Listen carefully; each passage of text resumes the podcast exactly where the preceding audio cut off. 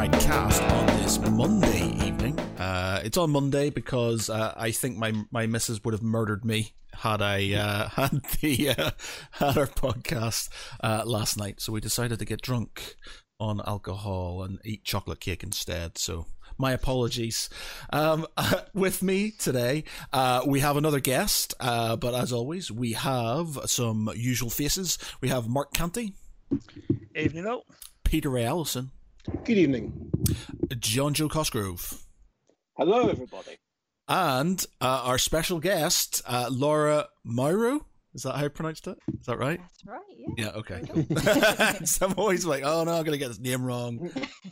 It's like we've got a Romanian girl, Cristina, who does some stuff for us, and I just can't pronounce her second name right, and she's always shouting at me. I'm just like, I'm sorry, I can't get it right. She's just doing that because it's you, Matt. You realise this, don't you? Yeah, possibly. That's the pronunciation. I sent her a book. To do a review for it, and it's never turned up. It slightly annoyed me. Anyway, go back. Yeah, Laura, who are you? What do you do? Tell us about yourself. Who am I? That's a very good question. I am a sometime writer, PhD student, and Yeah, that's what I do. I do writing mostly. I write horror and weird fiction. Sometimes I write about wrestling, not so much at the moment because there isn't any wrestling really, but that's what I do mostly. Local scene wrestling or sort of mainstream WWE? So I used to watch a lot of wrestling and Japanese wrestling are the two things I watch most of. What's Japanese wrestling like, and how does it compare to the WCW and WWE wrestling? It's kind of less in your face. Like the storytelling in Japanese wrestling is a lot more subtle. It's done kind of in the ring, so or via kind of like backstage things, but after the fact. Whereas obviously you've got like WWE and WWE, you've got these kind of you have a bit of wrestling and then you have the soap opera, and then you have a bit more wrestling, you have a bit more soap opera. The Japanese wrestling's a lot more like, I guess I hesitate to say it's more like a sport because obviously it isn't. It's still theatre, but it's presented more like a sport. You know what I mean? You've got matches. And any story that's told is told in the ring. It's just, I don't know, I just think it's... and I think the actual style of it is better as well. But I did grow up with the American wrestling. And I do have a fondness for it in my heart. Just before we carry on there, have you got anything downloading in the background in your computer? You're stuttering slightly. I am not, but I think my husband is streaming games, so I will tell him to stop. He's streaming the Japanese wrestling. That's what it is. It's just like you're saying something and you're zoning out, and it's just like we're not getting anything. Yeah. Okay, let me just tell him to carry on. Request for bandwidth. Do you remember a little while ago I was watching some of the because obviously WWE continued for a while COVID was going on. They were kind of putting their own bubble. And there was this shot of Stone Cold Steve Austin. He's in the ring. He's going, "Can I get a hell yeah?" And it's like the place is just empty. It's so funny. I get a hell? And it's like he's trying to make it obviously serious. He's trying to obviously do this part as an actor, but at the same time, I was thinking, just walk out of the place, please. This is cringy. Oh, I couldn't turn away from it. It was amazing. And when you see like the interactions that they're having, they're trying to obviously get this non-existent crowd. At least like when you got football on, they're putting on this imaginary chant. They're putting on the audio effects. It sounds like there's someone there on the standees, on the seats. Yeah, yeah. Oh, that as well. Yeah. Well, the Queen's at Millwall now. There's a cardboard cut out of the Queen at Millwall. No, it's with wrestling. You need a crowd. It has to be a two-way process. It just doesn't work, because it's theatre. It is. Yeah. I always think of it as being in between sport and theatre. And just like both of those things, you need audience participation. You can't just have it in isolation. I think that's why a lot of wrestling fans have kind of moved away from it, partly because independent stuff isn't really happening and a lot of us like that. But even things that are still going, it's just not the same. The atmosphere isn't there. You need the kind of call and response kind of thing, How is Japanese wrestling sumo, or is that something else entirely different? It's totally different. Yeah, right. Sumo is like, traditional Japanese culture. Wrestling is just exactly. I mean, in terms of Yeah, you know, the murder gymnastics, as we call it sometimes. But yeah, it's different to sumo, but I just think it's better. But I might be being a snob.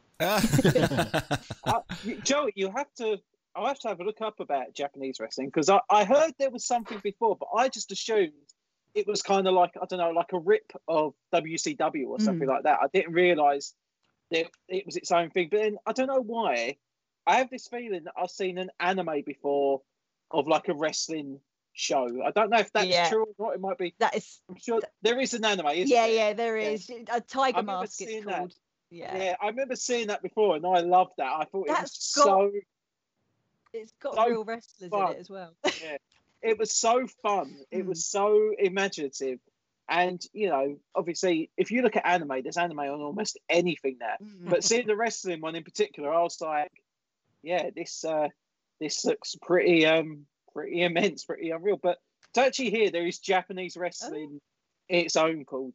Yeah, that's on the list for tomorrow. Oh, if you want any recommendations, I will recommend. It's the crossover between Japanese wrestling and anime.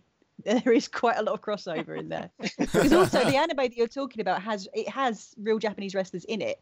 It's called Tiger Mask, and there is a Japanese wrestler called Tiger Mask himself. So it's like a weird fourth wall. Yeah, it was one of the things, you know, when you hear about it, you think there must be something about it. It must be real. And but then I was watching recently, going like with the anime, there's a football one called Captain Tsubasa. Yeah, something like that. But it's like football mixed with Dragon Ball Z, and it is awesome. It's just, and you know, in the last year, while we've obviously had lockdown after lockdown, you get to see all these different shows that you may not have watched before. Captain Tsubasa was one of the ones that I was like, right, let's just watch one episode, and I was like, yeah, I'm hooked now. This is 12 hours later. Yeah, it was like that. It was like that. I watched it for the whole day, and I was just like, I can't wait to see some more. I've not watched wrestling. I used to watch it religiously when I was a kid, you know, but like it was back in the day, it was like Hulk Hogan and the Ultimate Warrior, and Bret the Hitman Hart was my favorite wrestler for like ages. Where I went to see him in Belfast Ulster Hall, I think, or was it the King's Hall? Ulster Hall, I think. And I was that close to getting his sunglasses. I was like beside this kid who got it, and I was just like, no. And yeah, he fought Vader, I think, when he was doing it at Belfast. It was the same day John Candy died. I just remember it. You know, it was it was just odd. It was like we went to see the wrestling, and it came up on the radio that John Candy had died. But yeah, I used to watch it quite a lot, and then I just stopped. Recently, because one of the guys in one of our WhatsApp groups is massively into his wrestling, he sort of started going on about Beyond the Mat, the documentaries and stuff. So I started watching the documentaries. And, oh my God, man, like all of these wrestlers are absolute shells of men. Like they are completely wrecked, you know, physically, mentally, all kinds of crazy shit's happened to them. And it's just like wrestling is just not good for these people at all. They basically beat themselves until they can't be beaten anymore. They pin them back together and fill them up with drugs, and then pile them out until they just can't anymore. Yeah, like so they just roll in the next. I remember watching that, like that supposedly that grand battle between Undertaker and someone else that. I can't remember who it was. Very specific there. It was Undertaker. It was basically a comeback by the Undertaker and another one of his greatest foes. Keane, probably. And I remember sitting at the end and just thinking, they just looked as if they couldn't care. Yeah. Well, when he in his mid-50s, when he finally retired. Yeah. Like that. And they keep wheeling him out. Like every now and again, they wheel him out for a special appearance, and he's the thing. I think wrestling has got better than it used to be. It used to be like, you know, because it was a very kind of macho environment. You got a lot of these guys who were going way past their prime, and as you said, they were just stapled together and on painkillers, and it was a terrible. There's still a lot of problems with healthcare. I mean, because the thing is, of course, and you've got the healthcare situation in America as well, and it's very difficult unless you're megabucks to kind of keep in good condition, but it is improved. Issues are, you know, it is. I don't know. It's a problematic industry for a lot of reasons. Yeah. But even if you look, I was going to say, just some of the like older wrestlers. So like even like Stone Cold Steve Austin, he had to retire apparently because of problems with his back. And then like, a couple of years later, then a couple of years later, he was back in it. I think wasn't there something about Mick Foley as well? He'd had a. I mean, he'd had everything. Mick Foley. Mick Foley. There is to break. He came to the ill-fated Blackpool Comic Con, and we helped him basically, and some of the other wrestlers, like the guy Diesel. I can't remember his real name, but Diesel and what's the guy?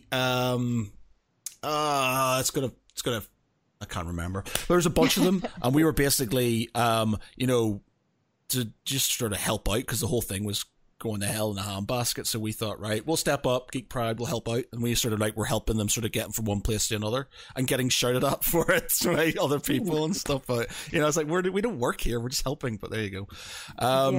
So we were trying to help him. Mick Foley, man, it was just like he could barely walk. He was literally, lovely guy, but he could barely walk, and he was just sort of, good thing about him was he spent a lot of time with his fans, and he was very important about trying to get there, despite everything going to shit. He was sort of like, I want to get there, I want to sort of, talk to the fans and stuff, but he could barely walk. Like, you literally were at a snail's pace to sort of get him from one place to another, and it's just, I see that sort of beyond the mat thing, and you see what's done to a lot of the wrestlers, and you're just like, fuck me, man, it's just absolutely insane. There's a physio, Bo Hightower or something. He does videos on YouTube and Facebook where he does like the back cracking and all that sort of thing. But there's a couple he's put up with some of the wrestlers where he does a thing where he has like they're almost like cold chisels that he uses like on their hips and their shoulders and stuff, because obviously there's so much muscle when it all gets out of alignment. He basically sits there with a hammer and beats things into place, and it's just quite scary. Or like, he'll lay them down and he'll check their feet, and like their hips are so misaligned that one foot is like an inch and a half higher than the other. Gosh. And so he'll pull them, and he'll go up to the top of the hip with this lump of metal like that and a hammer, and he'll wedge it in the top, and he'll go like that about 4 or 5 times. Then he'll go and he'll like jerk the leg, and he'll go, no, you go back again.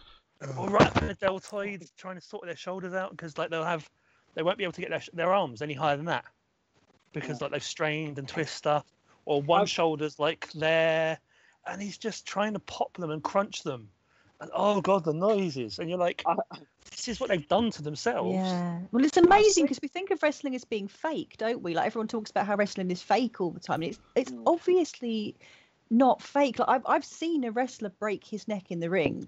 When I was watching Japanese wrestling, I watched Hiromu Takahashi literally break his neck. And the amazing thing, he's back a year later.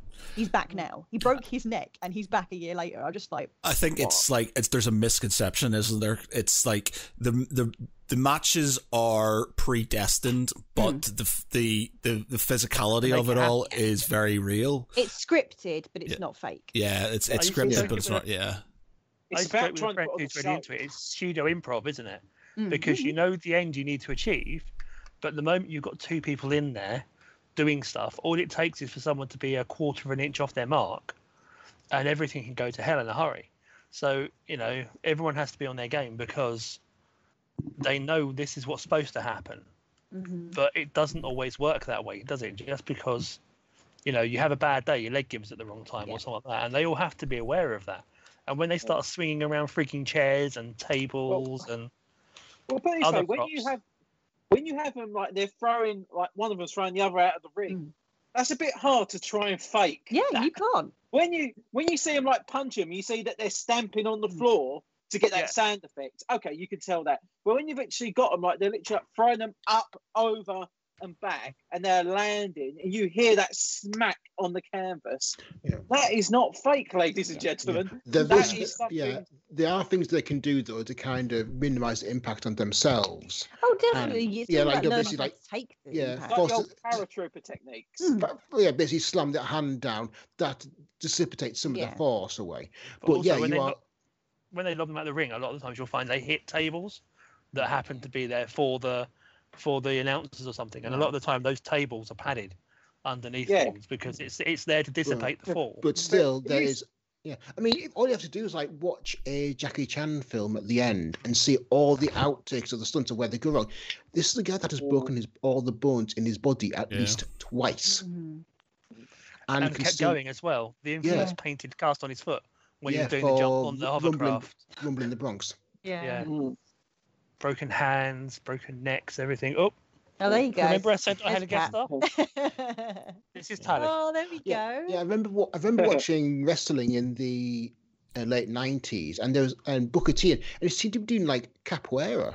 Booker T, that was the guy. That's the other guy. Oh, Booker T. Yeah, there was loads of them. They're just like legend. Yeah, and like it's like I remember watching a few times. Like, I'm really into my martial arts, it's like kung fu and taekwondo and all that.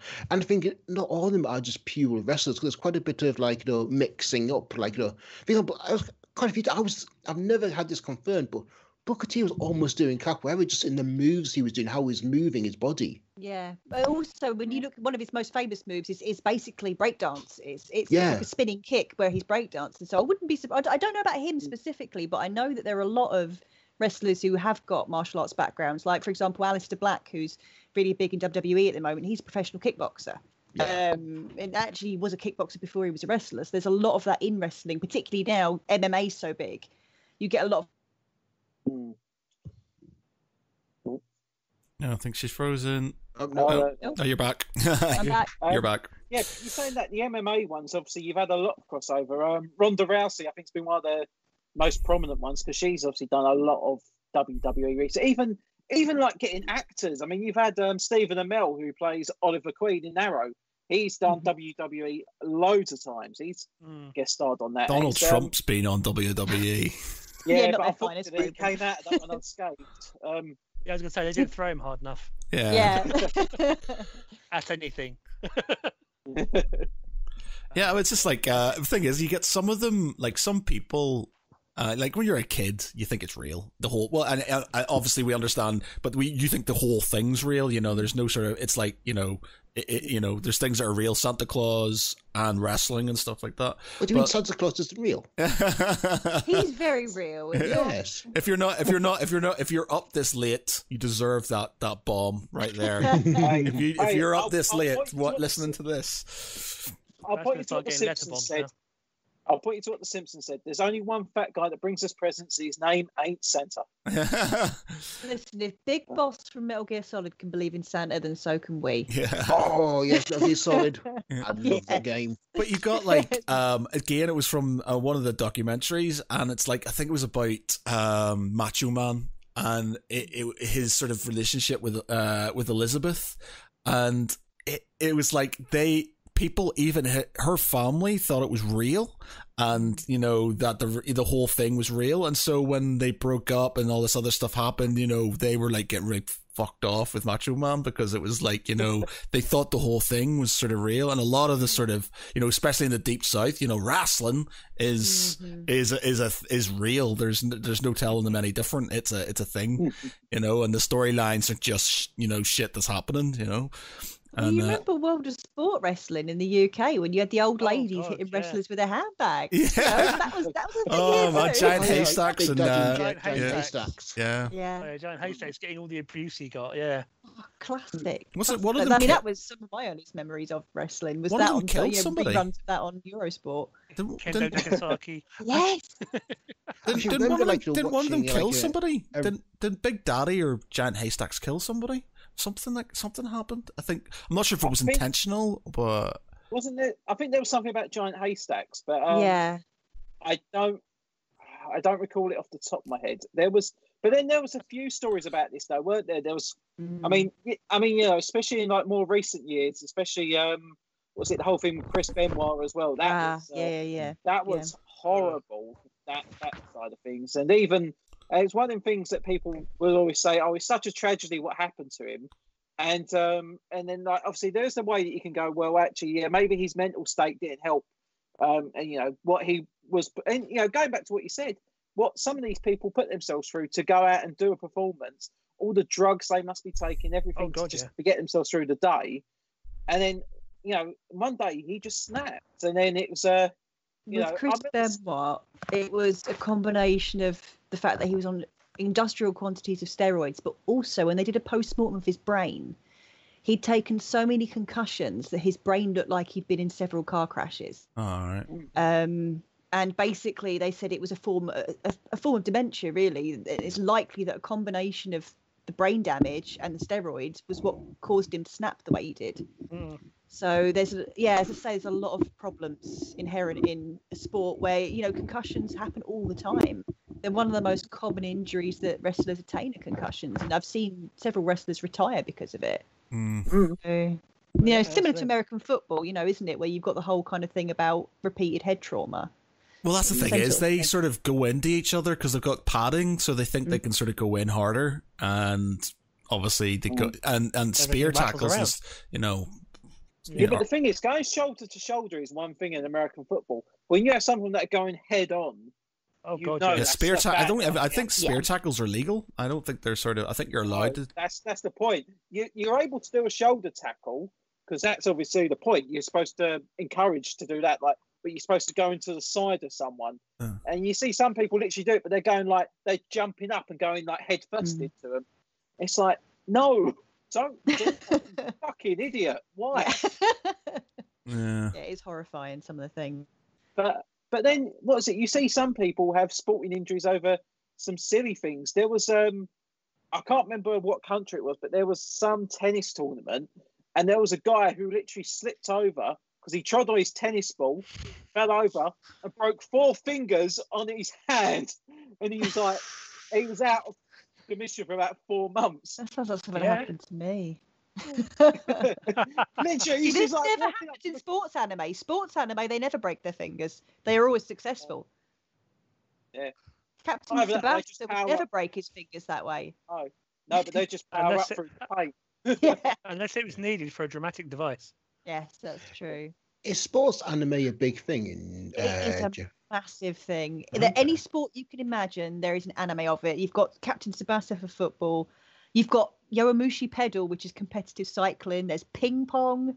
Haikyuu is volleyball. Free is competitive swimming. There's literally any sport you can imagine, there's an anime about it. Anime is crazy, man. The ping pong one is really good. Competitive chess.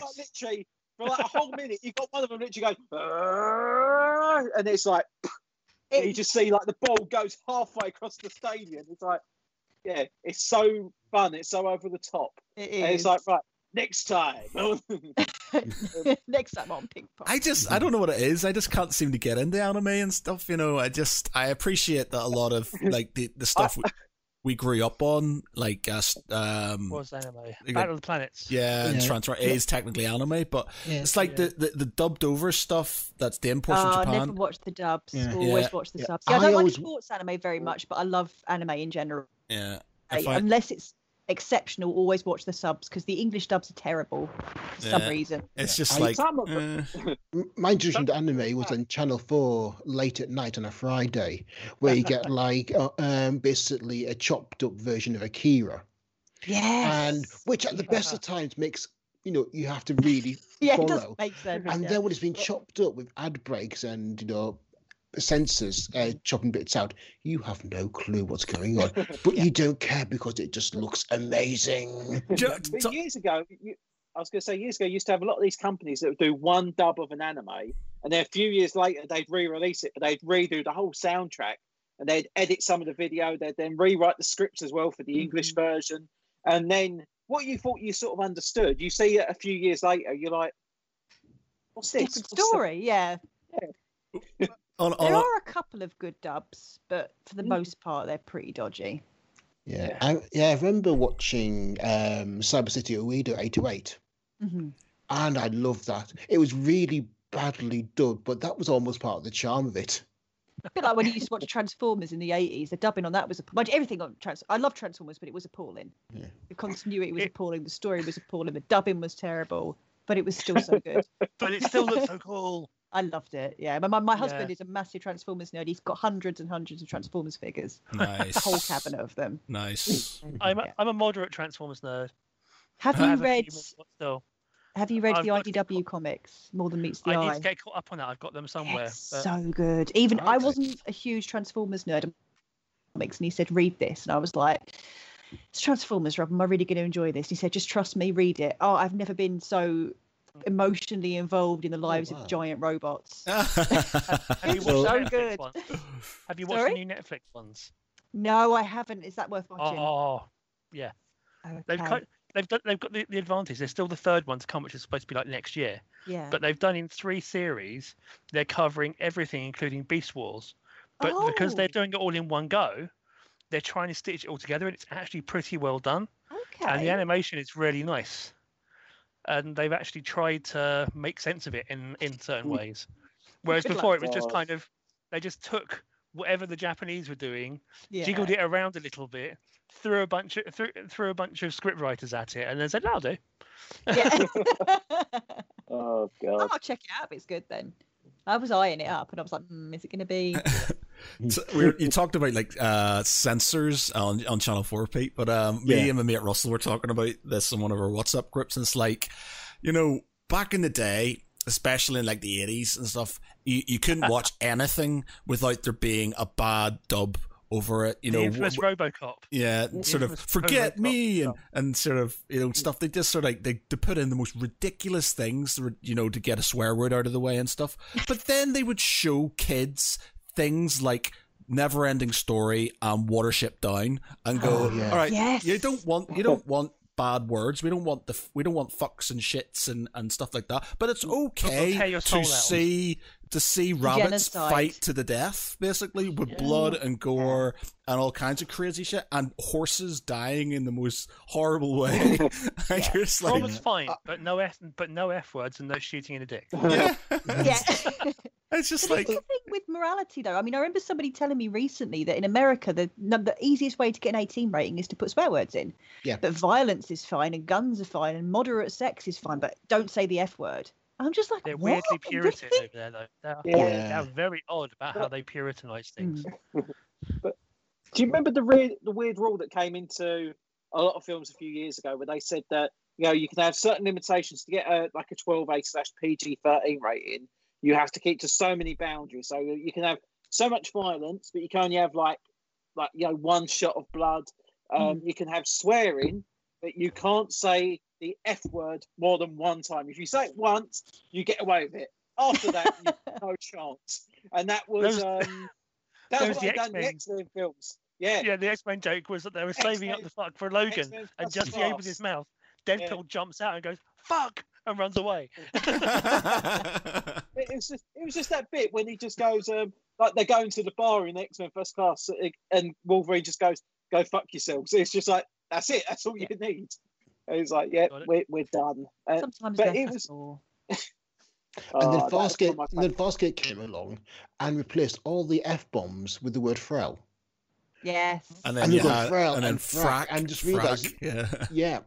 realised, they were just dropping all the F-bombs. Exact same context, exact same emotion. Yeah, but if you're not saying that word. Exactly. Or the Firefly cheat, where they all swore, but they did it all in Chinese. So the censors couldn't understand it. Or another example, Red Dwarf. Because what did they say? They called it one a smeghead. Except that smeg is a genuine and a very unpleasant thing. Yeah, yeah. So I don't know if they knew that when they chose that word. I think it was just not on the list, was it? Yeah. They had to pick something horrible that wasn't on the list, so they could get away with it when they were sitting there with their clipboards. You are schmeegheed. No. Schmeegheed. Say it. I can't, sir. 33 years today. Oh, God. Oh, I so love Red Dwarf. Every opportunity I get to watch it, you know, I will happily sit down, go for it all. Every now and again, I do end up calling someone a snakehead as well.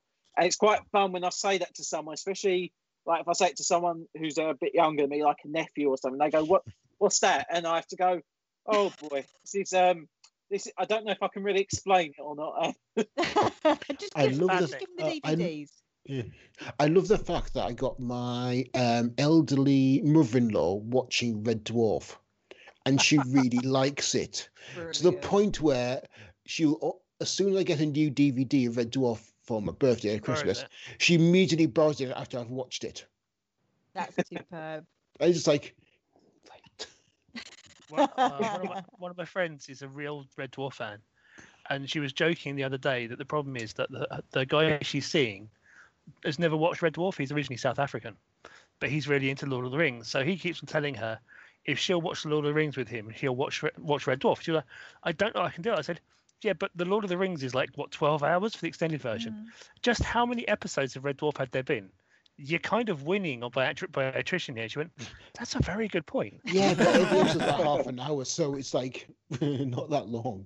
Yeah, but if you make him listen, if you make him watch all of them back to back, fair point, that's a couple of weeks off work. Yeah, I think Red Dwarf is about 80 episodes.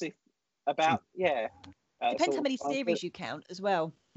All of them. Yeah, it's true. I don't like the Dave one. When I watched the Dave one, I was just like, what the fuck is this, man? I went off it on Dave ones. They're more mixed, but there are a lot of good ones. I mean, one of the favourite Dave ones has to be when they go back in time and to the round 20 AD. Lemons. That's the one. And yeah, that is just a classic bit of just comic timing. They have made some very good episodes on Dave. There are some that are a little bit hatchy, a little bit... no laughter track on the Dave ones? Only on the Back to Earth special. Yeah. Only on the Back to Earth one. All the others, they are filmed before an audience. Especially last year you had The Promised Land, which was their feature-length episode. And my God, that was awesome. That was very good. That was maybe I'll give it a go because I've avoided them up till now. Yeah, I recommend it. I tried watching them and they didn't click for a bit, so I've walked away from them for a while. Maybe I've been a fan of Red Dwarf. Yeah, I've been a fan of Red Dwarf since far longer than I care to remember, and yeah, especially they do still hit the excellence of season 3. That's the benchmark. It's as good as season 3. Yeah, I started watching because my uncle, he's a massive like British comedy fan. He got me into Blackadder, got me into 40 Towers. I think I was about 4 years old when he must have been looking after me one day, and he put on a videotape of Red Dwarf. And I don't know why. I think I was just hooked on it straight away. You know, you're just seeing it. I think it was just the whole sci-fi thing. It was just that was my first taste of sci-fi, and you know, I remember watching it, seeing an advert come up on BBC Two, and I said to parents, I said, I'm like 7 years old, so I want to watch this when it's on. I want to watch this. And they went, but that's on at like 9:30. That's on after your bedtime. It's like, no, I want to watch it though. and so I obviously have it taped, and I'd watch it back over. And when I go into school, saying like, oh, you know, watching Red Dwarf, and they go, what's that? What's Red Dwarf? And it was quite fun when I had a few friends around, and I was like, yeah, put the tape on. Apparently, a couple of the parents weren't happy by watching a sitcom, saying it wasn't appropriate for children. It's like, there isn't really overly bad that I would say in Red Dwarf. I say Red Dwarf's quite clean for the most part. It's mostly slapstick, really, isn't it? Yeah. A greater extent, it's just occasionally they use adult themes in places, you know? Yeah, but then it's pretty. Yeah. It's pretty tame. Yeah. As you said, it's still better than Wash It Down. Yeah, oh yeah, man. Like I my parents didn't really have any issues with me watching any of that stuff. Like I remember watching Aliens and things, and the only reason they might not want me is that you might be scared. But there was no, you can't watch this. It was like, you know. Yeah. The only time we got kicked out of the room was when there was any sort of gratuitous sex scenes and stuff. Yeah. It's like there's more to do. You don't want to watch that with your parents anyway, do you? Yeah, it's one of those awkward moments where your dad's like, "Out!" You're like, in the same room as your parents. What's your Basic Instinct? Yeah. I remember watching the original miniseries with my parents, including the infamous mouse scene or rat scene. Do you remember? Oh. So you know. There are definitely worse things. I just remember me and my brother, because we used to do, my parents used to have like a movie night. And this is like back in the days, ladies and gents, when you had to rent videos and shit from like Extravision and stuff. So we'd go to like Extravision. My dad would get sort of ice cream, and we were allowed to pick sort of like a film. And me and my brother would always go for like one that had boobs in it or something like that, just so we could, you know, oh yeah, it's all about the guy, the Death Stalker. It's about a barbarian and he's fighting bad guys and stuff. It's not like, you know, they're, you know, we're doing stuff. But like we watching it, my dad would always pick an Arnold Schwarzenegger film, so we went through all of Arnie films. Like we had like Commando and Predator and Total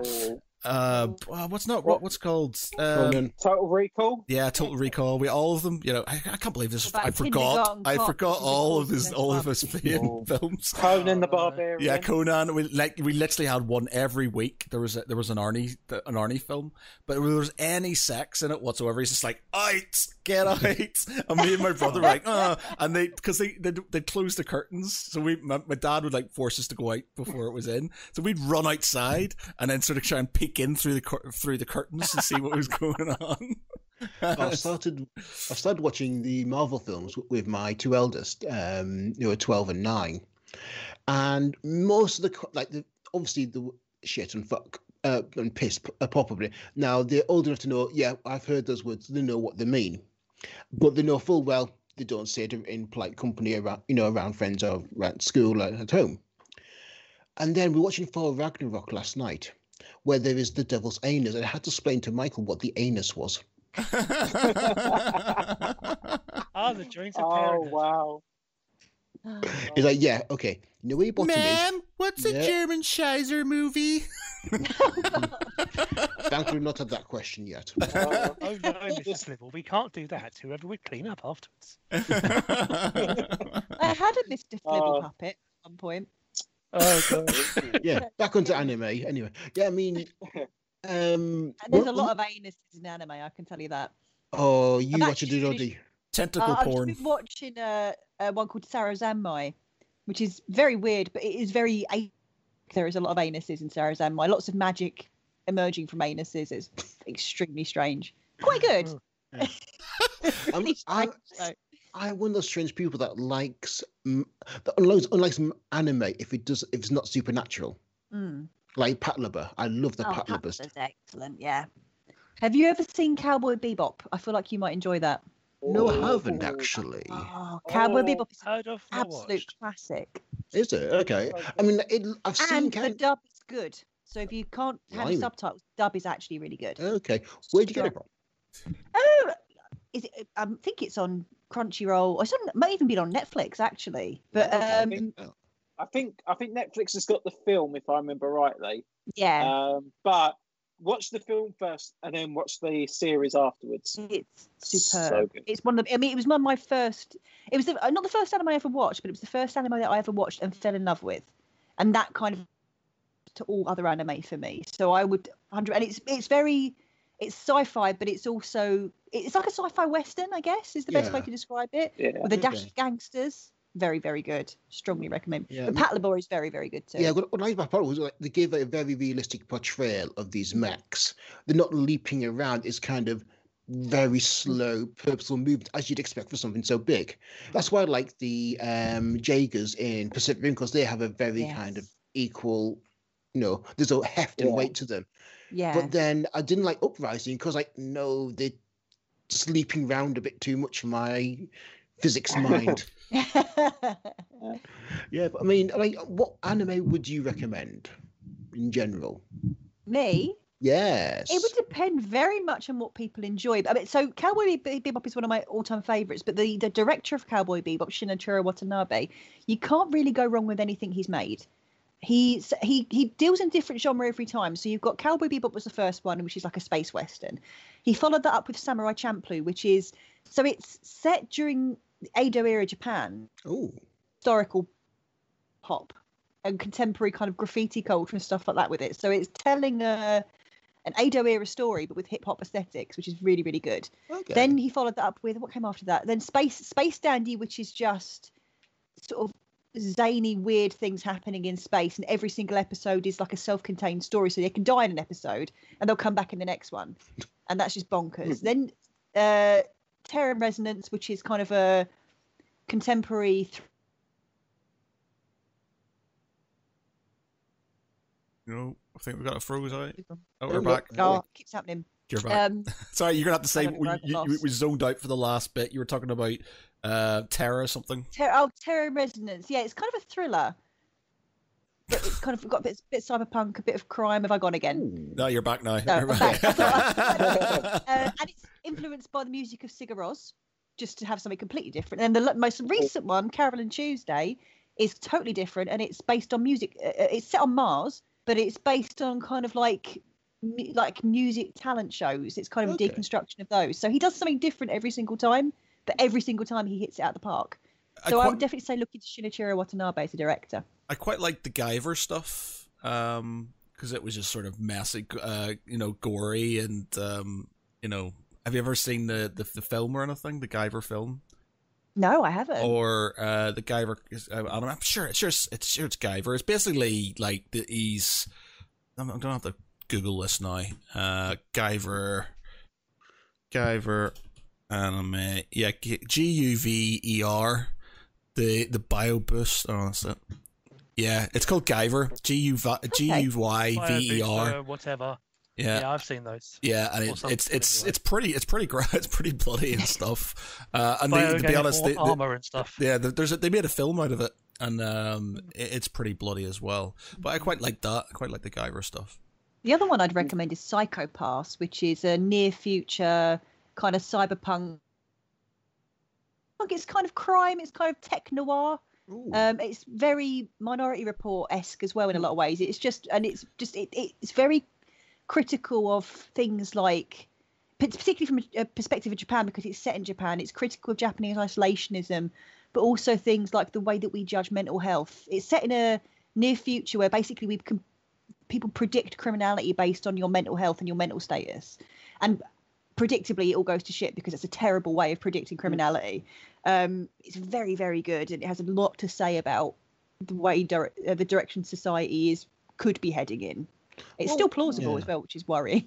Yeah. Well, we're already doing that kind of like. I know there's a few police forces in the UK that are trialing behavioural heuristics in mapping out the likelihood of someone reoffending.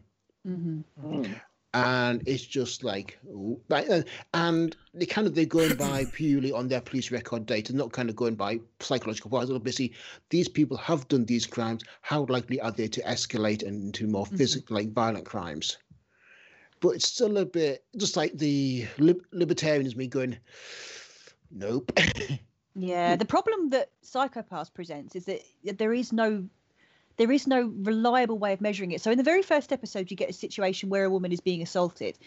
And obviously the man that's doing the assaulting captured under this. But then the problem is she gets captured under it as well, because the trauma that she's undergoing at that time spikes her mental health. You know, she gives mental health distress signals, but there's no discrimination because the algorithm is set to review a certain frame of mind as being criminal. She gets caught up in that. So and then you get another situation where there's a character who's diagnosed as criminal at 5 years old and has never been free. And then you get a lot of these kind of situations that are very critical of, we're very quick to label people certain things, but we're not interested in actually why a person is like that or how they can be helped or how society has created that situation. We're not interested in that. We're just interested in shoving them away and making sure they're not a problem. Yeah. So it's really, from that perspective, it's really interesting. That's quite interesting, actually. Yeah. Have you watched any of the? I might just come blank. That one about the giants attacking that. Attack on Titan. Yeah. Attack on Titan. Have you watched any? Is that any good? I mean, I've watched the first season, and I love the premise, but it feels really stretched. With Attack on Titan, when they done that first season, obviously it was more hype than substance. I think they obviously had to make this show to make the point that yes, we can adapt it. But season 2 onwards is just a roller coaster of an event. And Joe, even though I've watched them all on Crunchyroll and I watched them all on the Japanese dub, I then still bought them on Blu-ray to watch them all over again in high definition because I was like, Joe, this is just such a good show. And it's the idea that I think originally it started off very over the top, giant monsters. You're in this walled society, but then you kind of have themes that are very relevant now, you know, sort of like being sectioned off from the rest of the world, you know. You've got people looking over at you, and you've got these threats that do come, and they feel like everything's being taken away from you. But, you know, instead of it being a virus, it's 50-foot-tall monsters that just want to eat you. So it's a, you know, there is a... But, no, Attack on Titan is fantastic. It's but there's another... Sorry, go ahead. No, I was just going to say, after Attack on Titan, if you do want to watch something that's very different, anime that I've watched about 3 times over, it's called Elfen Lied. And tell you what, just the first episode of that show, all right, tell you what, if you can stomach that first episode, you can get through anything, because it is one of the goriest things you will ever see in your life. It's one of them shows that after you've watched it, you go, yeah, John, I'm all right now. I don't think I can get through. I don't think I'll ever be traumatized by anything again, because it's one of them ones that literally you've just got like heads being blown up, you've got body pieces being ripped apart, and just you know, you think like you see that elevator scene in The Shining, you think that's a lot of blood. Yeah, that's nothing. This is like next level. So what are you going to say, Laura? Oh no, I was just going to say the thing with that, with Attack on Titan. Just to say what you were saying, it's very it's very critical of war, and it's very critical of nationalism as well. There's a lot of these themes because the author. There's a bit of controversy because the author has said a few things about World War II and Japan's involvement in Korea, which have been a bit, not so good. Yeah, they don't like talking about that, do they? No, and he's of the ilk that, well, from some of the comments he's made anyway, it's difficult to kind of tell in context, but what I will say that it is very critical of the idea of kind of blind allegiance and propaganda, and, you know, it's very cognizant of how much war sucks. And that is, I think, quite a well-expressed theme, because basically we're child soldiers in this anime. Yeah. And as you say, in the first series, you don't really get that sense because it's all bombastic and, oh, these giants, and, oh, this is...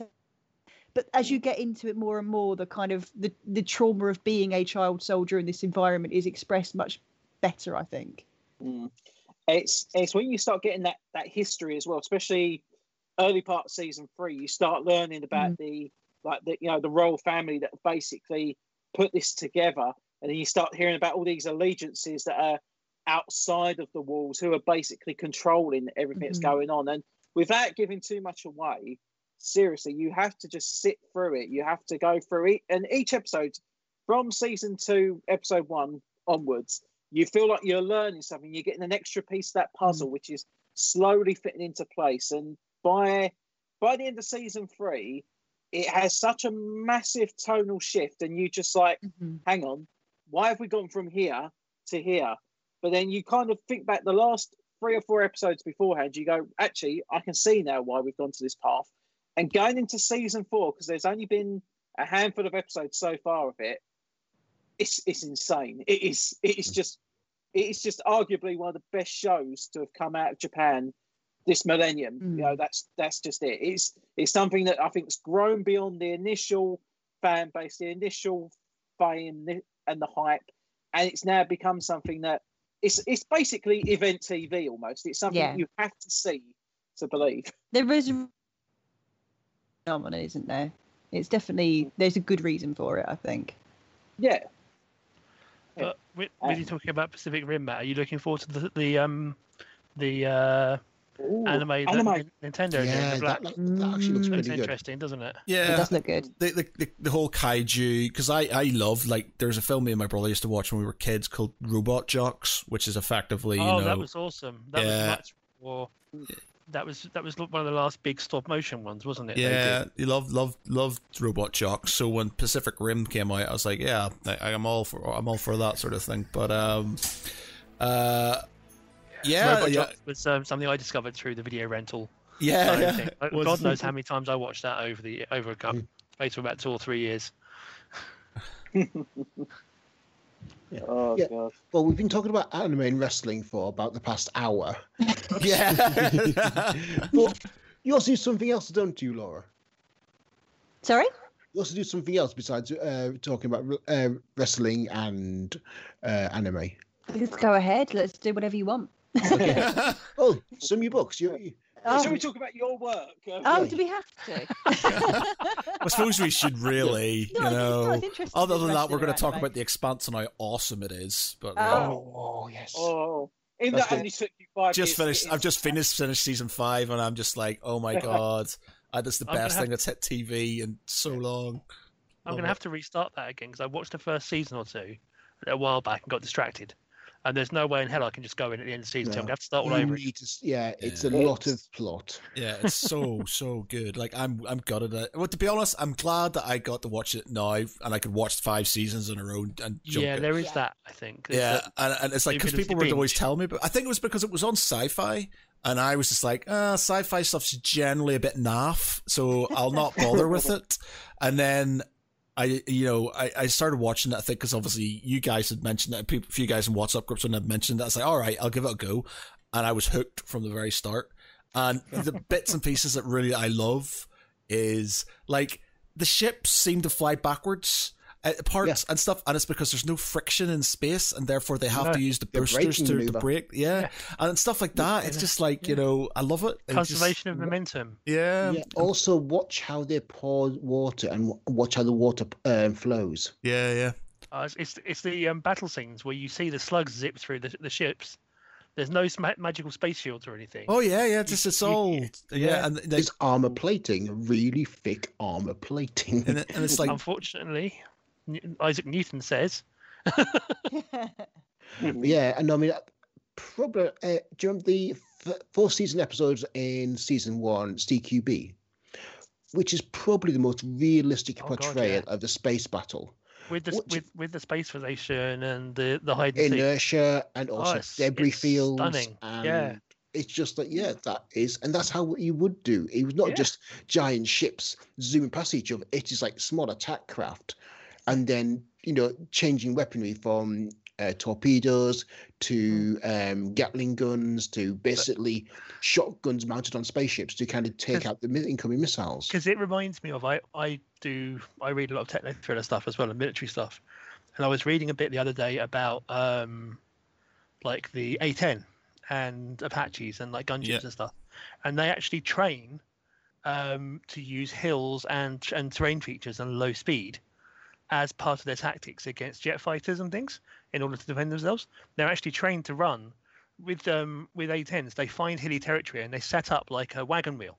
And the idea is that whoever's got their nose pointed can pop up and fire the gun or fire a missile. And the gunships are trained to do the same thing. They're trained to run figure eights around mountain peaks in mountainous terrain because the opposition either has to play hide and seek at low speed or you get to hide and pick the point at which you shoot. And it's the same sort of thing, which if you watch that they move around and the trick is to try and catch the other person out and jump out of the way and pick the right weapon. And that's the thing that I liked about it, was it felt like they were thinking about it properly. It wasn't just, we will make up a weapon that can fix this for us. It was, what do we have and what can we take?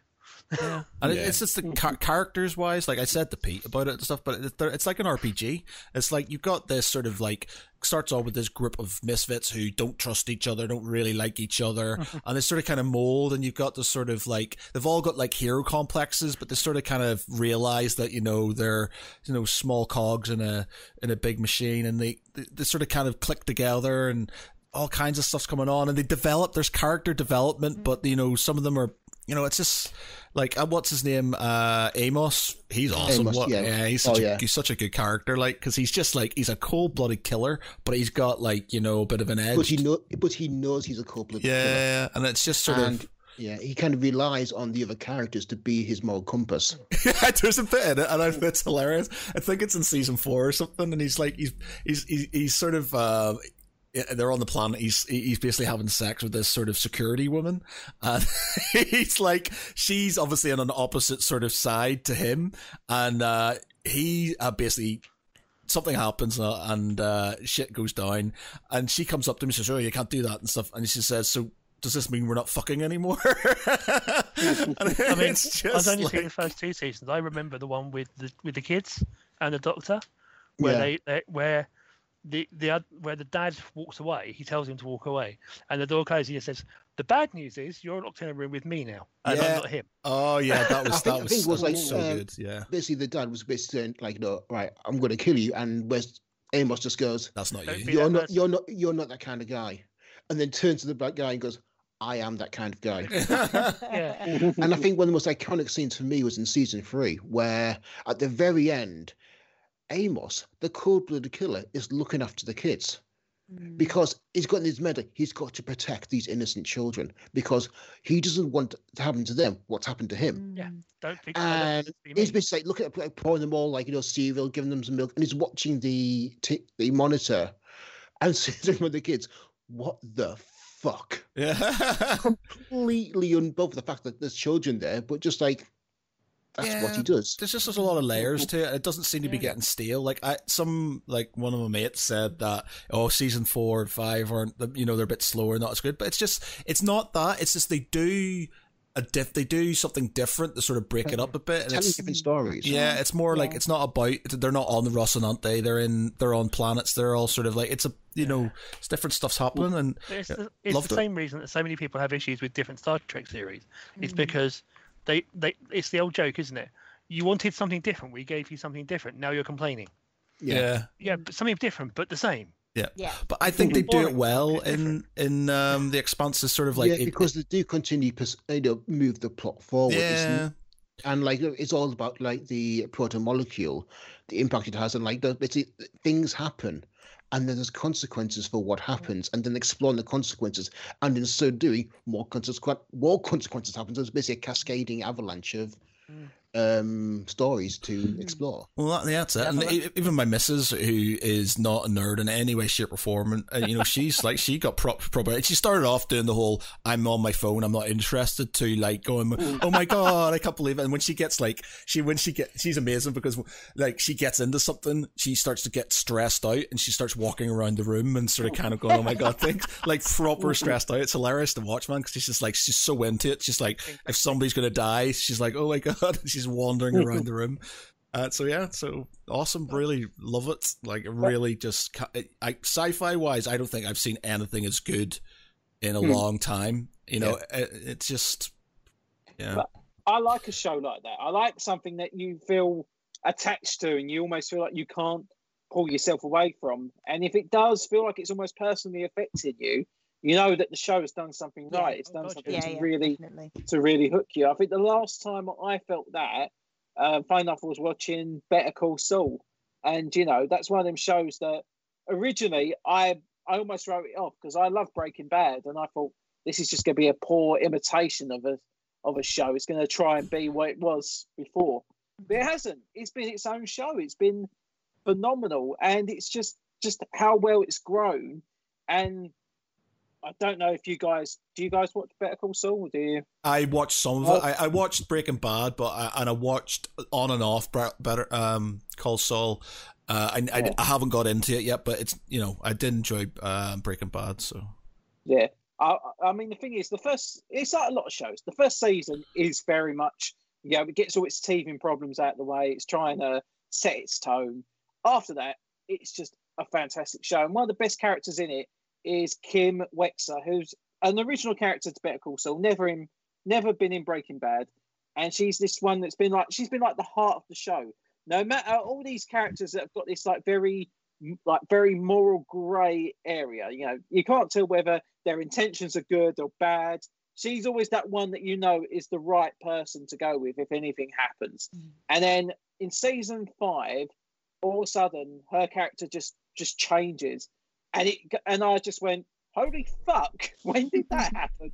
And it's like this character who you always thought was the moral centre of everything, this one person who you could trust, and all of a sudden it's like, I don't know if you can anymore. This is frightening.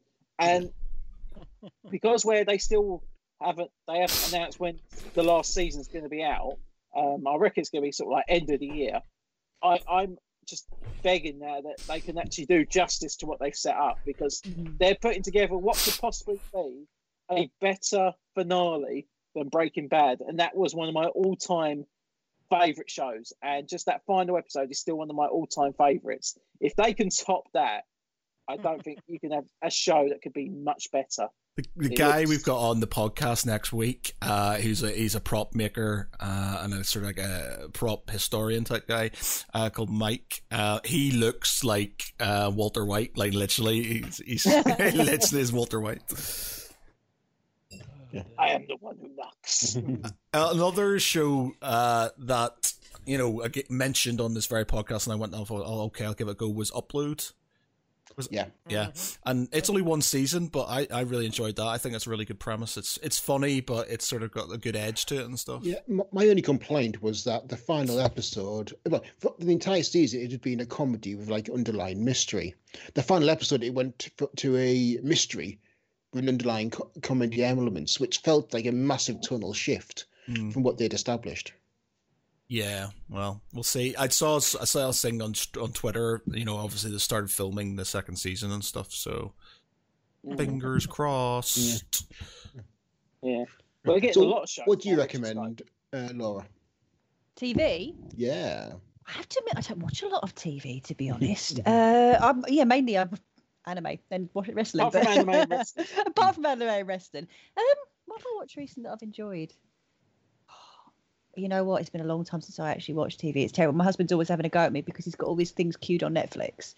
He gets them, we're going to watch it. We never get around to watching it, so he ends up watching. Are you the kind of person? Do you watch shows together at the same time? And you're like, you won't go forward unless you're both watching it. We try to. We've got different tastes. Like he really likes The Expanse, and I'm not as into hard sci-fi as he is. Yeah. So he's watched The Expanse and what are the other ones? He's a few other shows that are very similar in tone to that. Really enjoyed, but yeah, it used to be like that. It used to be like, we'll have to watch it together, and now it's like he gets tired because I won't watch it, so he's like, I'm just going to go watch it without you, which is totally fine. I don't know. It takes a lot for me to really get into a TV show. Have you watched WandaVision? Have you been watching WandaVision?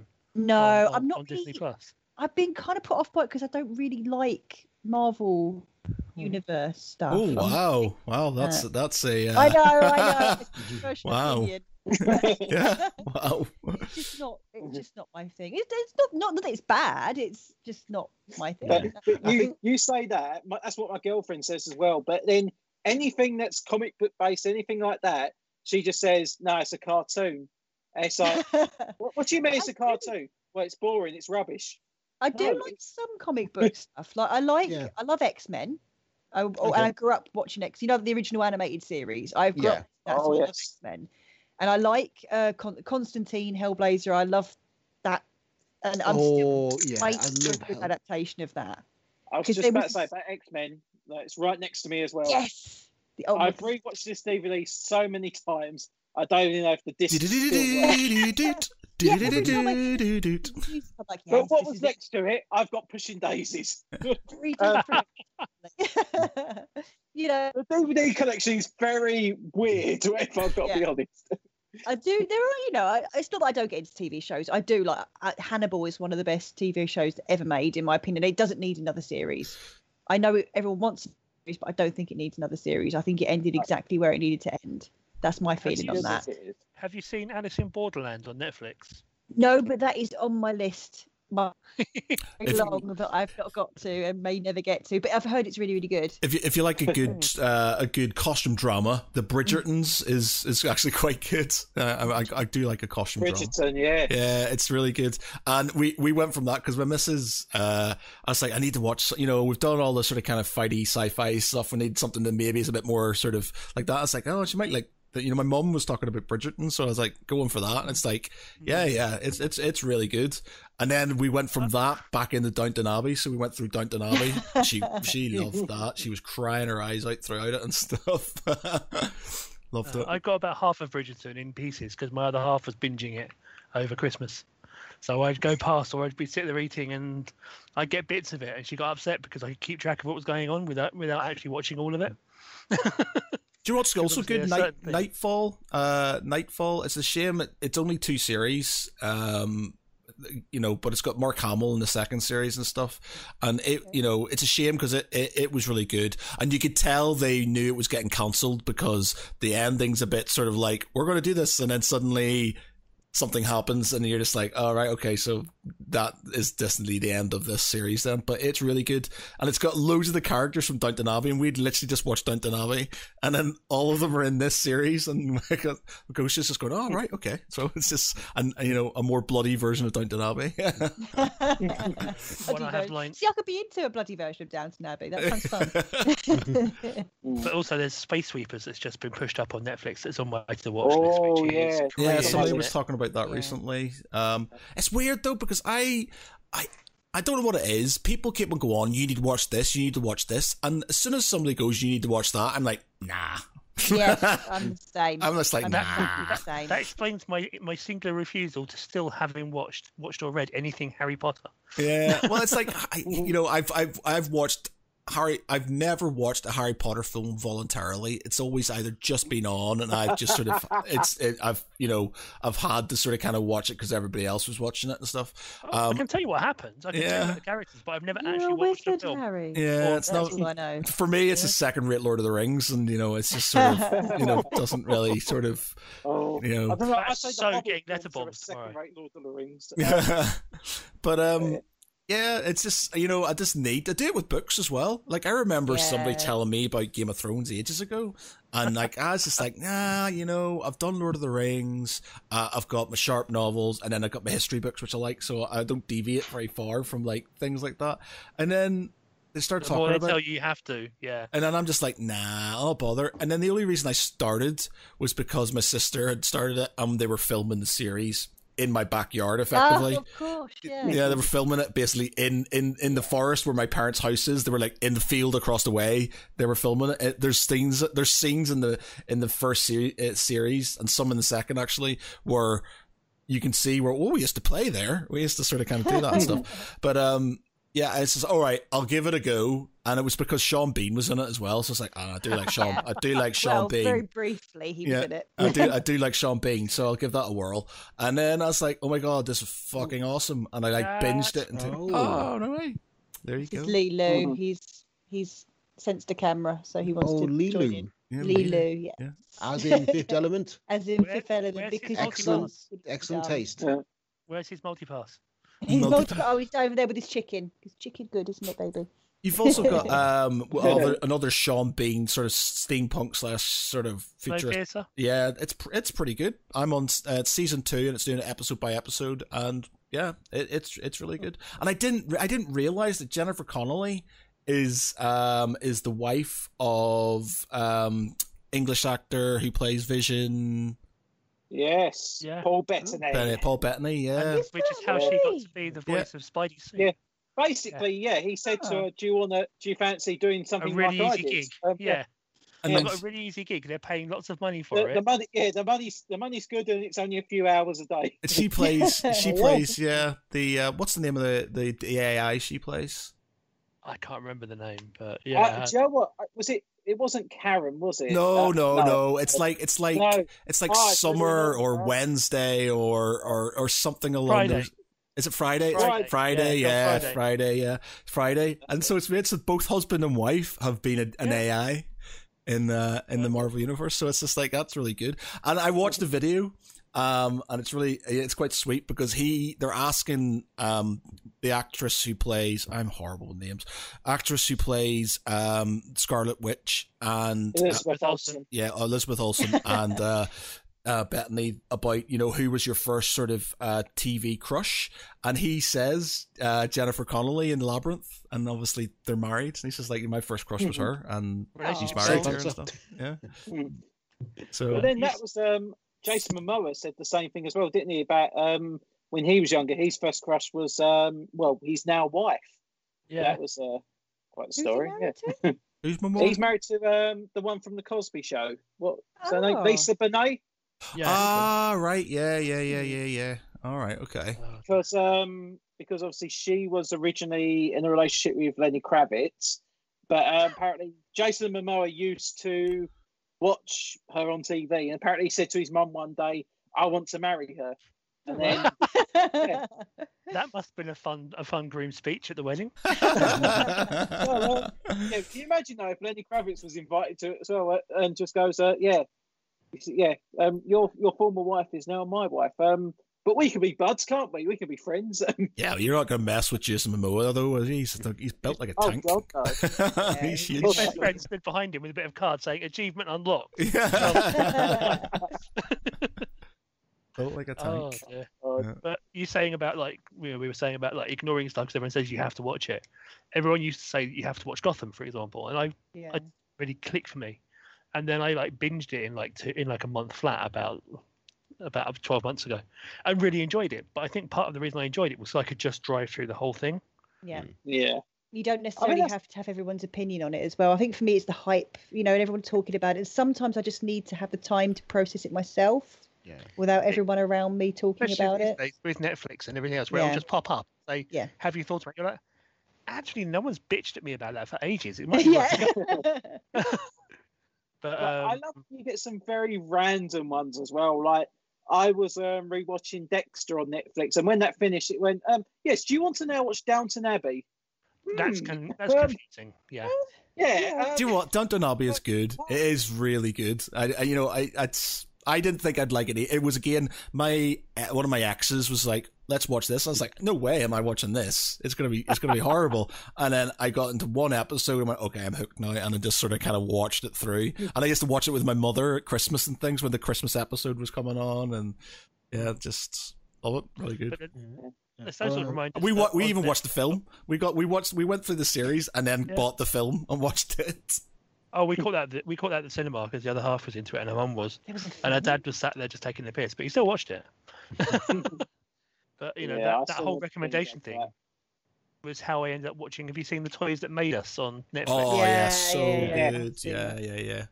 It, for some reason, it had gone straight past me and it came out saying, "Have you considered watching?" I was like, "What's that?" Well, that was a day wasted then. Like sort of 10 o'clock in the morning, it's 5 o'clock and the other half's giving me grief. You're going to have to excuse me for 1 minute. My cat has decided, because my dog is a bit of an asshole sometimes, and he lies at the bottom of the stairs so the cat can't get down. So the cat's now at the top of the stairs going, "Meow, meow, meow." And the dog's lying down there going, "Ha, ha, ha, ha, you're not getting anywhere." So you just talk amongst yourself, be right back. Okay.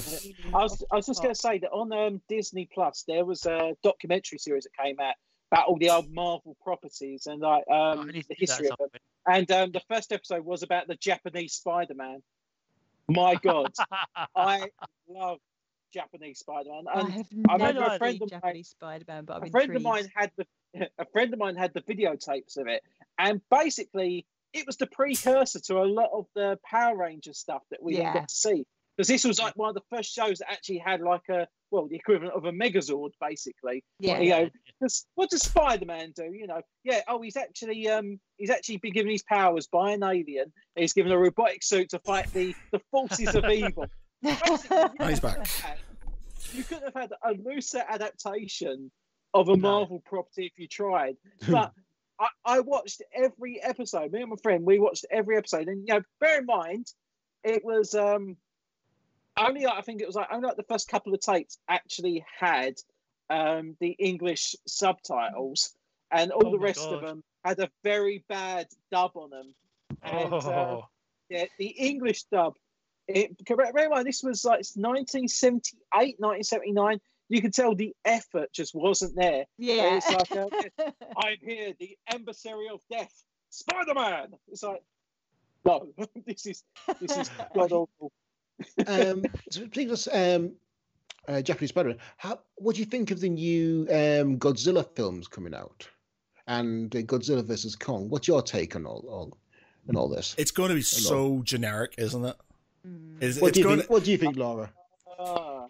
Godzilla, I think the further Godzilla gets to the West, the more is lost, I think, with Godzilla. I think it has to be a Japanese property because it is such a Japanese idea. I mean, like the whole genesis of Godzilla was born out of nuclear anxiety, wasn't it? That was the whole point. It was a post-Hiroshima kind of expression of national trauma. So when you try and westernize Godzilla, it just doesn't work. I don't think I've ever seen a recent Godzilla property that I've actually thought was any good, to be honest. But I don't know, it might be good. I'll reserve judgment until I've seen it. But I mean, 2014 one was quite good. Godzilla seems to. I was just saying, I think Pacific Rim is the best Godzilla that I've seen. And it's not even Godzilla, you know. Did the Japanese license the 2014 Godzilla just so they could feature him in the Godzilla vs Kong thing and have him get the crap kicked out of him in like, the first minute of the trailer or something? Or they ran a promo where the new Godzilla just stepped on him, basically. Thing is, though, it's going to be Godzilla vs Kong is going to be like Batman vs Superman. It's going to be them knocking the top. Say it again. Yeah, they had a mother called Martha. Yeah, so you're going to have the two of them knocking the shit out of each other to start off with. Then there's going to be a common foe, and then you know it's going to be it's okay, you know everything's fine. Yeah. They were just sort of trying to save us. You know how the story's going to go already. Yeah, I'll look forward to. I'll watch it, but you know, story by committee. Yeah. Mm. Okay. Yeah, I mean, like Godzilla kind of started out as like nuclear anxiety, but it seems like as it's become moved over to the West, or rather I should say, as had Western interpretations, it seems to become more of a kind of a protection, a protector of Gaia and protector of Earth against global warming. Definitely. And it just seems a bit really. It doesn't work, does it? I think is the problem. I think the problem is when you take something that is very like uniquely Japanese, like kaiju, and you try and adapt it to a Western mindset, you lose something. You have to try and keep it as close to what it was as possible. I think that is what Pacific Rim actually did well. Yeah, was that Pacific Rim didn't try and westernize the kaiju. It just rolled with the idea. Yeah, and it worked. Yeah, it just said what are they supposed to be doing normally? Kicking the crap out of cities and destroying things. So what's the most overblown way you can think of to try and fight back at them? Well, the Japanese already do that with giant robots. Cool. Right, who can we find to plug into the robots? Yeah, we don't need to try and find a way to make this palatable to a Western audience. We're just going to go with the original idea, and that's why it worked. Yeah, you're right. Godzilla is. Yeah, I don't like when they try and put some kind of ulterior logic behind it. It's just let it be what it is. You don't need to make it Captain Planet reason for it. Captain Planet! Wow! Just realised. Yes, thank you. Just ruined the Godzilla film for me. Oh God! Godzilla is Captain Planet. I remember having an argument. 5 little kids going heart. Yeah. Oh man, I had an argument with my brother. And I was just like, it's earth, fire, water, wind, and water. And my brother says, yeah, and heart. And I was like, is there fucking guy called Heart in it? And it's just like, yeah, there's a guy called, there's a one with Heart. And then I watched it and I went, oh my God, there is. I must have blocked him out. I was just like the most ridiculous thing. It wasn't even a cool power. No one even knew what it did. It's just that Heart was the arse pull power. When you needed someone to kind of pull something out their arse to save the day, that was what Heart did. Yeah. It didn't do anything. It's like Meg's fingernails in that episode of Family Guy where they all get superpowers and she just gets slightly longer nails. Yeah, that's hot. Well, I'm just trying to think of other pretty lame superpowers and stuff. What's the Jubilee with the fireworks? Yes, what does she do in the animated series? She blows up a VCR, because that's 1992 for you. I always thought Rogue had the worst deal, though, because Rogue couldn't touch people. No, I had such a thing for Rogue, man. I was gutted when she was who she was in the films, because the Rogue who I grew up with was this awesome Southern belle. He called people sugar, and it was just like, oh, that's awesome. She's amazing, and then she just wasn't who she was. Yeah. When obviously you had the comic book version of Rogue is fantastic. It's such a very deep and layered character. In the films, because obviously rights and everything, and certain characters they can and can't use, they basically just went Rogue's basically a person who just can't touch anyone, otherwise she'll kill them. Right, okay, that's what we're going to lead with. We're not going to have this intrigue where she swaps powers. She's had her power because of Captain Marvel, all this stuff. No, she just basically sucks the life out of them. That's it. That's all we're going to give. Bad. It's a pretty sucky power. I like her a lot, but as powers go, that's a pretty terrible power to have. But I remember seeing a cartoon someone did, which was quite funny, where she came up and she kept snacking at stuff. And someone said, "What's going on?" She said, "I can't help it. There's lots of mosquitoes out at the moment, and every time one of them lands on me because it's hungry, I absorb it, and it dies." but it just means I'm permanently hungry. Like £12 today. This idea is just this vague and unending hunger from all these little bugs that kept landing on her and dying, and all they left was behind was this vague, I'm still hungry. Kind of horrible thought, though. Saying about Rogue, I was actually chatting earlier with someone talking about the, you know, obviously because X-Men is now going to be part of Marvel Cinematic Universe, say about if they're going to recast some characters, I was trying to think who would actually be an ideal Rogue for going forward in the MCU. And I was rewatching Zombieland Double Tap the other night, and Abigail Breslin, I think, would be a fantastic Rogue. I think she's got that charm to her, but I reckon she could also pull off the accent pretty well too. So she's good. Yeah, I can see that. It's you remember as well, because I like watching both Zombieland films. You see like Abigail Breslin growing up. You forget that she's now 24 years old. And you go, Jesus, that's not the same person, is it? Like, yeah, actually, getting old. Well, there's that joke, isn't there, that Will Wheaton is now the same age today that Patrick Stewart was when he started playing. Yeah. Oh, wow. And there was another one I saw, which is great, where it's a picture of the girl that played Naomi Wildman, who's now like 24, and it's like, this is Naomi Wildman. You're just like, yeah, I feel old. Well, I was watching Hannah last night, and I realised she was born in about the lead actress was born in 2001. Yeah, my baby sister. My baby sister turned 20 the other day. She's born in 2001. She was 20 years old a few days ago, and I was 15. Yeah. So, like, to think that she's 20 years old now, I just think, oh my god. The prequel stuff, right? The prequel Star Wars films are as old now as when the original trilogy were when they came out. Yeah, it's mad. That is absolutely mad. and hello to. Sorry, hello to RJ Hale on the comments. Good day, adventurers. He's back again, yeah. And he can hear you this time. He can hear me, yeah. We were playing Age of Empires at the weekend, and because something happened with OBS, like audio from the computer and the mic went down, and I didn't realize for the entire game because and it was just like people going on saying things to me, and I was replying away thinking it was going off, and then once again Mr. Hale comes in and basically I'm like, oh shit, audio's down once again. It's like he has a sense, he comes in and into the comments just to say, you know, audio's down. Alright, okay. Thanks RJ, much appreciated, man. That's his superpower, isn't it? That's his superpower, yeah. Saving Matt from getting his foot stuck in his mouth. Yeah, pretty much.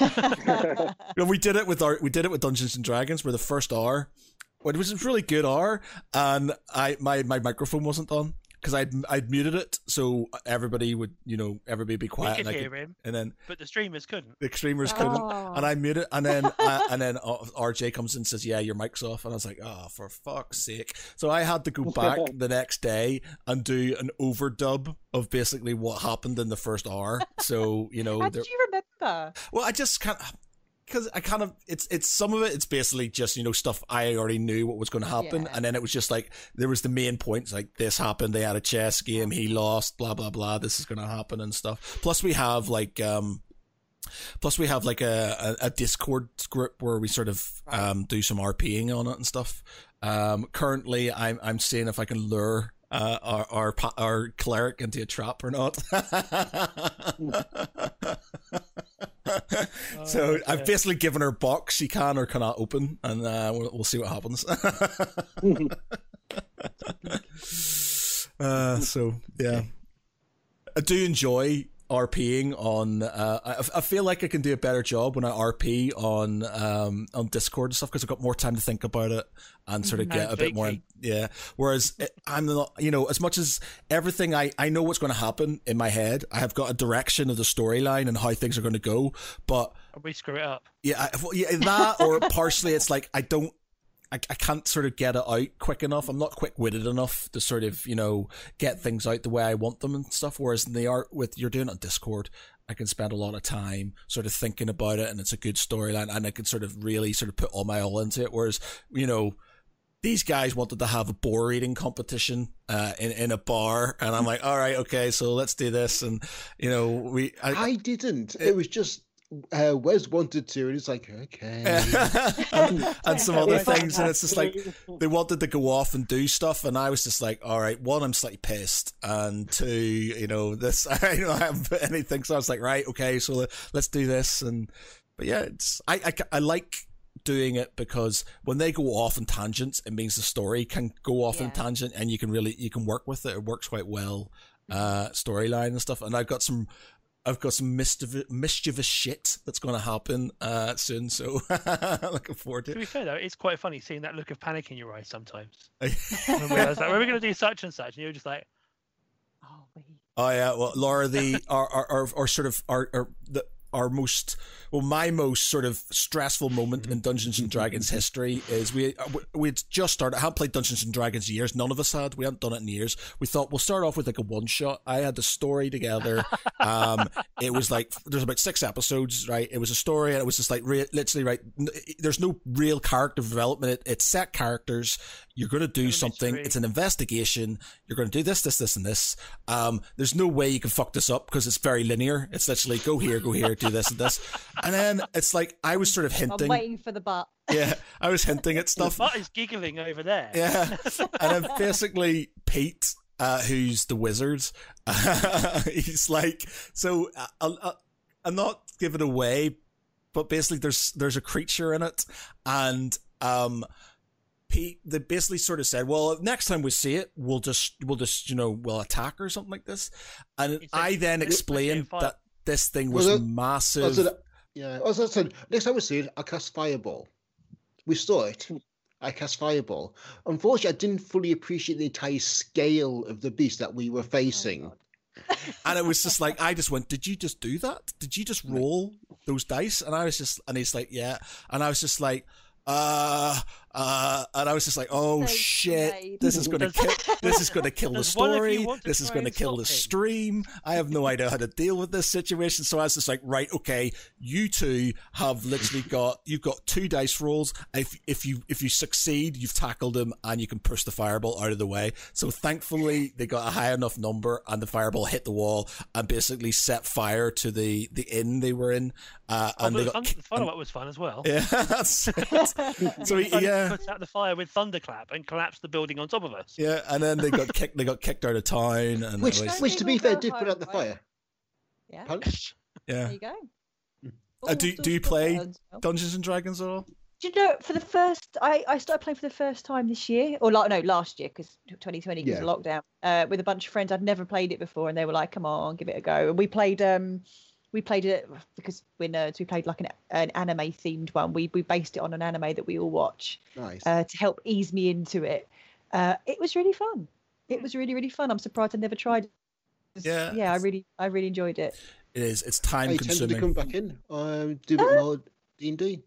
Yeah, I would. I'd definitely try it again. Yeah, it was not something I'd RP'd. You know, in words back in like, you know, old fandom days. So I kind of had an idea worked, but it was the mechanics of it that I didn't get. So they were very kind and they were very forgiving of me for not knowing what I was doing. Because there's there's some anime themed role playing games out there. Yeah, there are. Yeah, I did have afterwards. I had a browse of some. There's so many. There's so many different ones.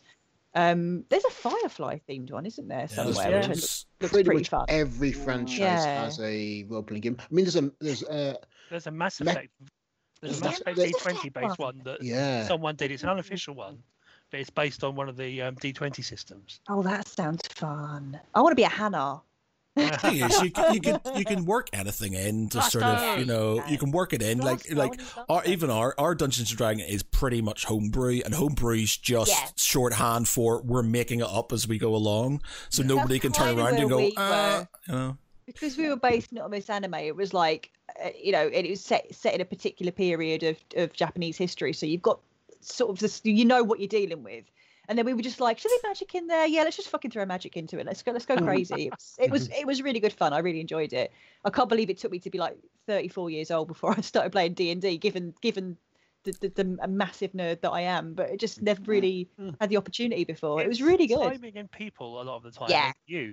If you're not in the right place for it, then you might have friends that are doing it, but you just don't see the point. Yeah. Or you might want it, but no one you know or trust is into it. Lockdown was good for that because it kind of brought a bunch of people together who were like, look, we need to do something social.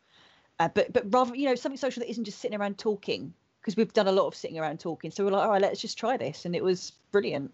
Yeah, absolutely. I mean, I was doing some research on this for around the start of the second lockdown. And, the virtual tabletops provides that, which you can host, so like Roll20 and Fantasy Grounds, their usage increased, like their new members increased 16-fold in the first quarter of 2020. And their usage like quadrupled. Wow. Just because people were using role-playing games, to play role-playing games, but we're using that as a tool to kind of connect with each other and maintain social relations. Because, I mean, I think this will be, I mean, only a quarter of the time in a role-playing game is actually spent role-playing. Yeah. Mm-hmm. Yeah. The other time is spent just chatting, ranting with your mates. But it gets you away from that bit where all of you are staring at each other, trying to figure out what to say next. Yeah. Yeah, we had. Roll initiative. Okay. Yeah, it's stressful. It's stressful for DMs though, because you're not. It's like a mixture of making sure the story's okay, making sure the group has cohesion, because you're invariably going to find that people fall out with each other for some reason or other. And then there's got people who want to do one thing, and then others who want to do another, and then you're just trying to sort of kind of firefight now and again to get things sort of kind of in line. You did choose to do it for your own homebrew at the same time, which you're making up as you go along, so you don't even have. You don't even have that to hide behind, because everyone says, well, you keep saying homebrew when you want to do stuff. I want to do it. Why can't I? Because I am the law. You are the law. I am the law. And it's just like, I just get to the point now where I'm just like, no. And I'm just like, no, you're not doing that. That's not happening and stuff. It's just like things, well, why? I'm like, no, not happening. You're not doing it. It's just... There has to be someone lines. Someone has to put the foot down. Yeah. Otherwise, it's chaos. Yeah, but the thing is, you get sort of like, I'm happy to do most things, but then you get what I don't like is people sort of retrofitting things. So they'll come in and go, well, I'm doing this. And I'm just like, well, you can't, because it has no relevance to your character or anything you're doing and stuff. And it's just... Yeah, it sort of kills the story and stuff. And I don't like people doing stuff and then going, yeah, but my character would do this. And it's like, yeah, but you didn't. You didn't do that. So, yes, but yeah, but they would have. And I was like, yeah, but you didn't. So that's sort of, this is the way. Yeah, someone needs to control it a little bit, don't they? I don't envy that job at all. No. I do not. Yeah. Should they be tempted to DM a game? Eventually. But very eventually, I'd have to get a lot more used to playing it and how the mechanics work first. But eventually, it looks like it would be quite a fun challenge. Oh yeah, it is a lot of fun, and it's very rewarding. Like when I used to run MechWarrior for some mates back in the day, I just kind of set them a problem, and I just sit back and just enjoy watching them trying to solve it and what. I'm going, okay, you're doing all my work for me, thank you. Well, you have current experience as well, don't you, Pete? Pardon? You have current experience as well, don't you? Yeah, with your kids. Being daddy DM. Yes, I am. I'm running D&D for my two older children and my wife. Oh, that's fantastic. And they're doing surprisingly well at it. They do really well, really, really well. My eldest son, he just loves the idea of game. He's playing this Dragonborn fighter, and he's going, "This is great. When can we play D&D again, Daddy?" Oh, that's amazing. And like, we don't do epic long games. You do like an hour and a half, something like that. Just like instead of stories, like, okay, we're telling our own stories now. Mm-hmm. Okay, what are you going to do? How are you going to do it? And the come up was like, so not always with violent solutions, which is great. I mean, I think in their first adventure, they met a gelatinous cube, which is the thing that kind of goes around eating things. And rather than trying to kill it, they led it out of the tomb using their rations, and basically befriended it and just led it out with a trail of rations. And when you think about it, I reckon it's got to be good for kids because it's teaching them things like teamwork and problem. Yeah, it teaches them like teamwork, improvisation, maths, probability, problem solving, and even just confidence to make decisions. I think it's it's got to be good for kids. Absolutely. I think that's fantastic. Keeps them quiet as well. Like, I remember as a kid, like, I used to play it. One of our neighbors, they're called the Lawsons, like, we would play, it would be like Space Crusade one week, or Hero Quest another, or Dungeons and Dragons. And, you know, we'd play. I remember sort of playing Dungeons and Dragons for the first time as a kid, and just having this sort of like thing in my head going, oh my god, I can do whatever I want, and my character is my own, and I can sort of this whole thing. I remember getting the books and just building a character and then giving him all his cool gear and going, oh yeah, I want this and I want this and I'm going to do this, and just spending ages sort of kind of going and being like super excited about the whole thing, just like really, really enjoying it. So, you know, I think it's awesome for kids. I think, you know, if I ever had kids, you know, I'd definitely do it for them. Definitely. Well, I mean, like, I got like the guide to D&D, these four booklets, and my son busy picked up the Weapons and Armor book as like before he went to bed one night, and he came down the stairs the next morning. I read this twice, and I got a list. Okay, I want some plate armor. I want a great sword. And with the song, I'm like, okay, right, I will have to see if you can find it. Like a letter to Santa. Pretty much. This is like, this is a letter to the DM. Yeah. Eventually, that's what I need. So after several adventures, he's finally got himself a +1 great sword, and he couldn't be happier. That's fantastic. Yeah, I think it was the kids though, because you're in that place where magic is real. Yeah, you know, and Dungeons and Dragons is more real because of it and stuff. You know, you haven't been jaded by old age and stuff, and it's just so much more sort of like, you know, interesting and stuff. It just... Yeah, what they really like is when things go wrong. I like it when things go wrong as well. Yeah, but like, rather than kind of putting them in jeans, I kind of add a comic spin to it. But the thing is, that's a good thing as well. The thing that cripples most kids as they get old is fear of failure. Yeah. Because, I mean, especially in the last sort of 20 or 30 years, people become very risk averse because they can't understand the concept of failure. But most of the really successful business people, and especially in the technology sector, say you have to be able to fail and pick yourself up. And so things like D&D for kids is really valuable because it teaches them that you can fail without it being the end. You know, that you can find a way around that.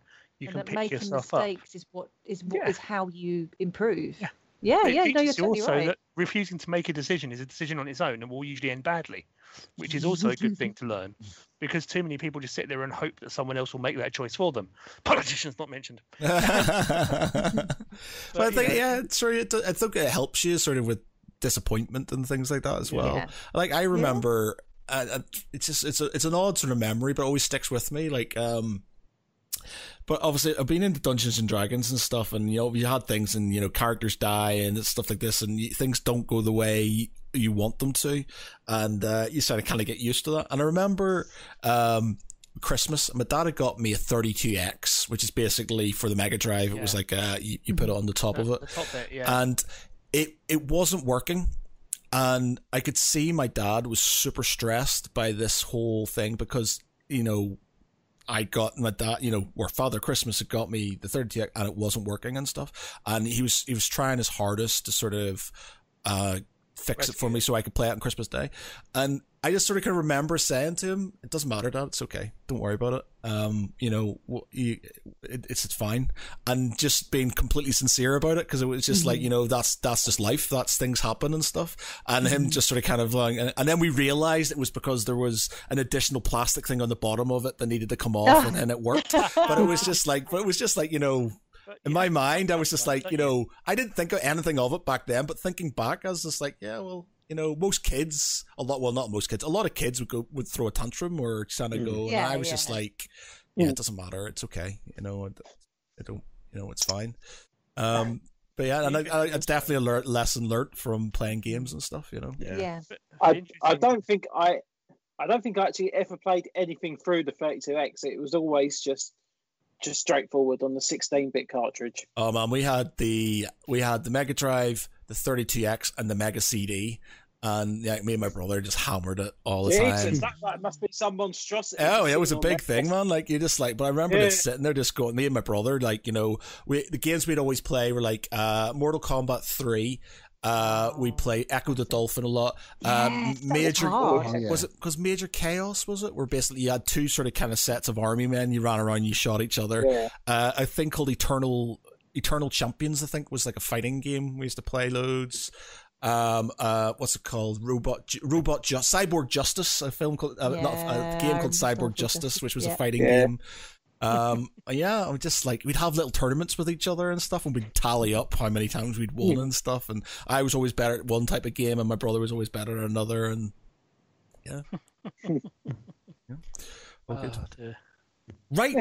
okay. Oops. Are you sure you don't want to talk about your books before we go? I'm going to end this soon because it's getting late. But it is getting late. I think what we should do is just invite Laura on again, so then we can talk about all your books. Is there anything you want to push before we go? Is there anything you want to push or talk about? No, just before, you know, you have a book. You have a novella coming out, don't you? Don't just say I write books. I do write books. That is a thing that I do. No, I've got a novella out that's recently just come out called On the Shoulders of Otava, and it's a kind of a horror novella that's based on Finnish folklore and mythology. Okay. And it's set during the 1918 Finnish Civil War. And it focuses, I don't know, I probably don't know an awful lot about it because I didn't know an awful lot about it until I researched it. But basically, during the 1918 Finnish Civil War, it was the White Guard were the nationalists, the Finnish nationalists, fighting the Red Guard, who were the kind of the Russian sympathisers. All right, so this was in and around the Russian Revolution then? Yeah, it was just after the October Revolution that this took place, and that was kind of sparked it. So the Red Army, the communists, the Bolsheviks, they had a unit or several units of female soldiers. They had around 2,000 female soldiers, Red women, or the Red Guard. And this novella focuses on a unit of female Red Guard soldiers. I did a lot of research for it, and it was fascinating, and I would have loved to have put even more of the stuff I learned into this book, but a novella can only be so long. So it's part historical novel, it's part exploration of Finnish folklore and Finnish legend, and it's a part a horror novel as well. It's about spooky bear myths in the snowy forest. So who's it released through? It's released by PS Publishing. Okay. And you can get it on the website. I have actually, this is completely coincidental. I didn't have this here just as a thing, but I have a shiny version of it with a scary bear on the front. So yeah, it's from PS Publishing, and it's out now. Right, okay, I'm going to go to PS Publishing and order a copy. Well, there you go. If you remember to give the links to Matt, then I'm sure he'll put them in the description. Yeah. If you send me the links, I will very much do that for you. I'll be sure to. Thank you. Cool. Right, okay. We'll leave it there. Again, you're more than welcome to come back on and actually talk about writing and stuff. You know, I think you're the only writer we've had on where we have, generally it's we talk about the writing and then we go on about the nerdy stuff afterwards. But we've literally hit hard with wrestling, anime, TV programs. We've got weird stuff to talk about. It's totally fine. I had a good time. D&D. Good. I'm glad you enjoyed it. I normally do a hardcore bit of writing query because I'd write on the side, but I just totally got left out to one side. Distracted. Too many exciting things to talk about. Yeah, well, that's it, isn't it? You know, when you're a nerd, everything's exciting. You know, so. That's true. Right. Okay. So for me, I've been Matt Geary. With me tonight has been Mark Canty. See you all later. Peter Ray Allison. Good night, everyone, and take care of each other. John Joe Cosgrove. Take care. All. See you soon. And Laura, all right, I'm gonna get your second name wrong right now. Laura, you can do it. Laura Mauro. That is close enough.